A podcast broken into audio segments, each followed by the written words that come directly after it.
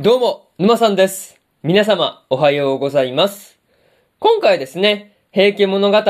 の第6話の感想ですね。こちら、語っていきますんで、気軽に聞いていってください。というわけで、早速ですね、感想の方、入っていこうと思うわけですが、まずは一つ目ですね、今日からの銭湯というところで、清盛の命令でですね、今日から福原へと銭湯をすることになっていたわけなんですが、まあ突然の急な引っ越しであるっていうことで、まあ、ものすごく慌ただしくなっているっていうところはですね、すごく印象に残っているところではありますね。また、引っ越しっていうことで、まあ、こう、みんなが荷物をまとめたりして、まあ、結構忙しそうにしていたわけなんですが、まあ、中でもね、琵琶の荷物はめちゃめちゃ少ないっていうところで、まあ、すごく質素だなっていう風に思ったところですね。まあ、にしてもね、こう、福原の方に移ってすぐに、厚森と出会っていたわけなんですが、まあ、こう、笛のことで清常と意気投合して、そのまま仲良くなっていくっていうところがですね、なんとも微笑ましいところではありましたね。まあ、それと、福原への銭湯について、助森があまり乗り気じゃないっていうところは意外な感じだったわけなんですが、まあ、今日の街は廃墟のようになるぞっていう風に言っていたりするというところはですね、まあ、こう、すごく先を見据えている感じっていうものが出ていて、いや、普通にすごいなっっていう風なことを感じたりしました。なんかね、こう、普段のスケモリとはちょっとこう、一味違うというか、なんかそういう感じもあったりして、なんていうか、新鮮味があったなというところでした。まあそういうところで、まず一つ目の感想である、今日からの銭湯というところ、終わっておきます。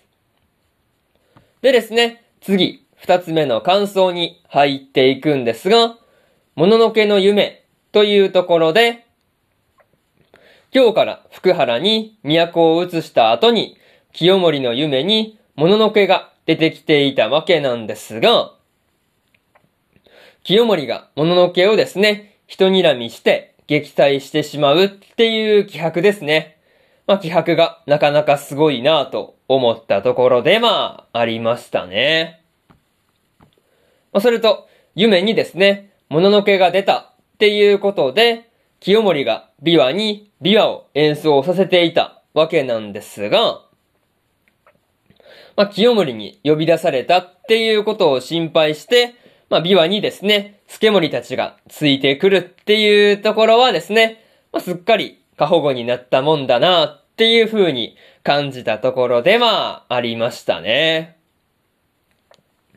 まあ、とはいえ、邪気を払うために、琵琶を、琵琶を演奏してもらうっていうところはですね、なかなか面白い発想だなと思ったところではありますね。まあ、にしてもね、こう、琵琶の演奏を聞きながら、まあ、清盛が重盛のことをですね、思い出していたわけなんですが、まあ、重盛だけがですね、自分に臆することなく意見してくれたっっていうことをですね、語っていたわけなんですが、まあ、そういうところを見ていてもですね、今の平家の状態っていうものが伝わってくるところでまあ、ありましたね。まあ、そういうところで、二つ目の感想である、もののけの夢というところ、終わっておきます。でですね、次、三つ目の感想に入っていくんですが、富士川の戦いというところで、これ森が兵士の軍の総大将として、富士川に向かっていたわけなんですが、まあ、夜の鳥の羽音をですね、まあ、野衆と勘違いしてしまって、戦う前に全員逃げてしまったっていうところはですね、まあ、こう、まあ、臆病な、これ森らしいなっていう風に思ったところではありましたね。まあ、しかも、富士川の戦いの後、あれだけ舞が上手くて、よく舞をね、やっていたこれ森が、舞も舞わずにですね、剣を振って武士らしく、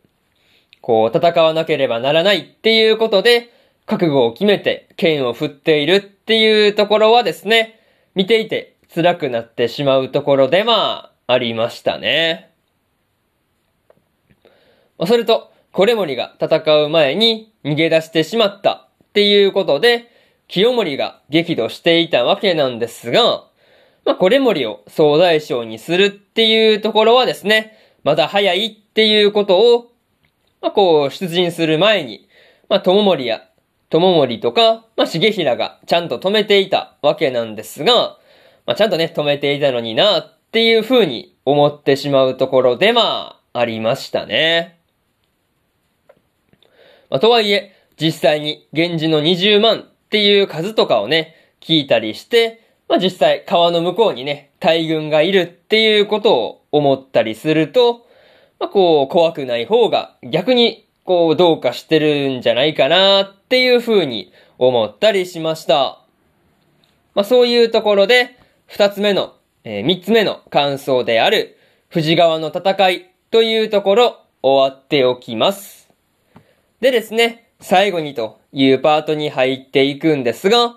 今回は福原への遷都から富士川の戦いまで話が進んでいたわけなんですが、まあ、いよいよ頼朝がですね、いつから動き出したかっていう風に感じたところではありますね。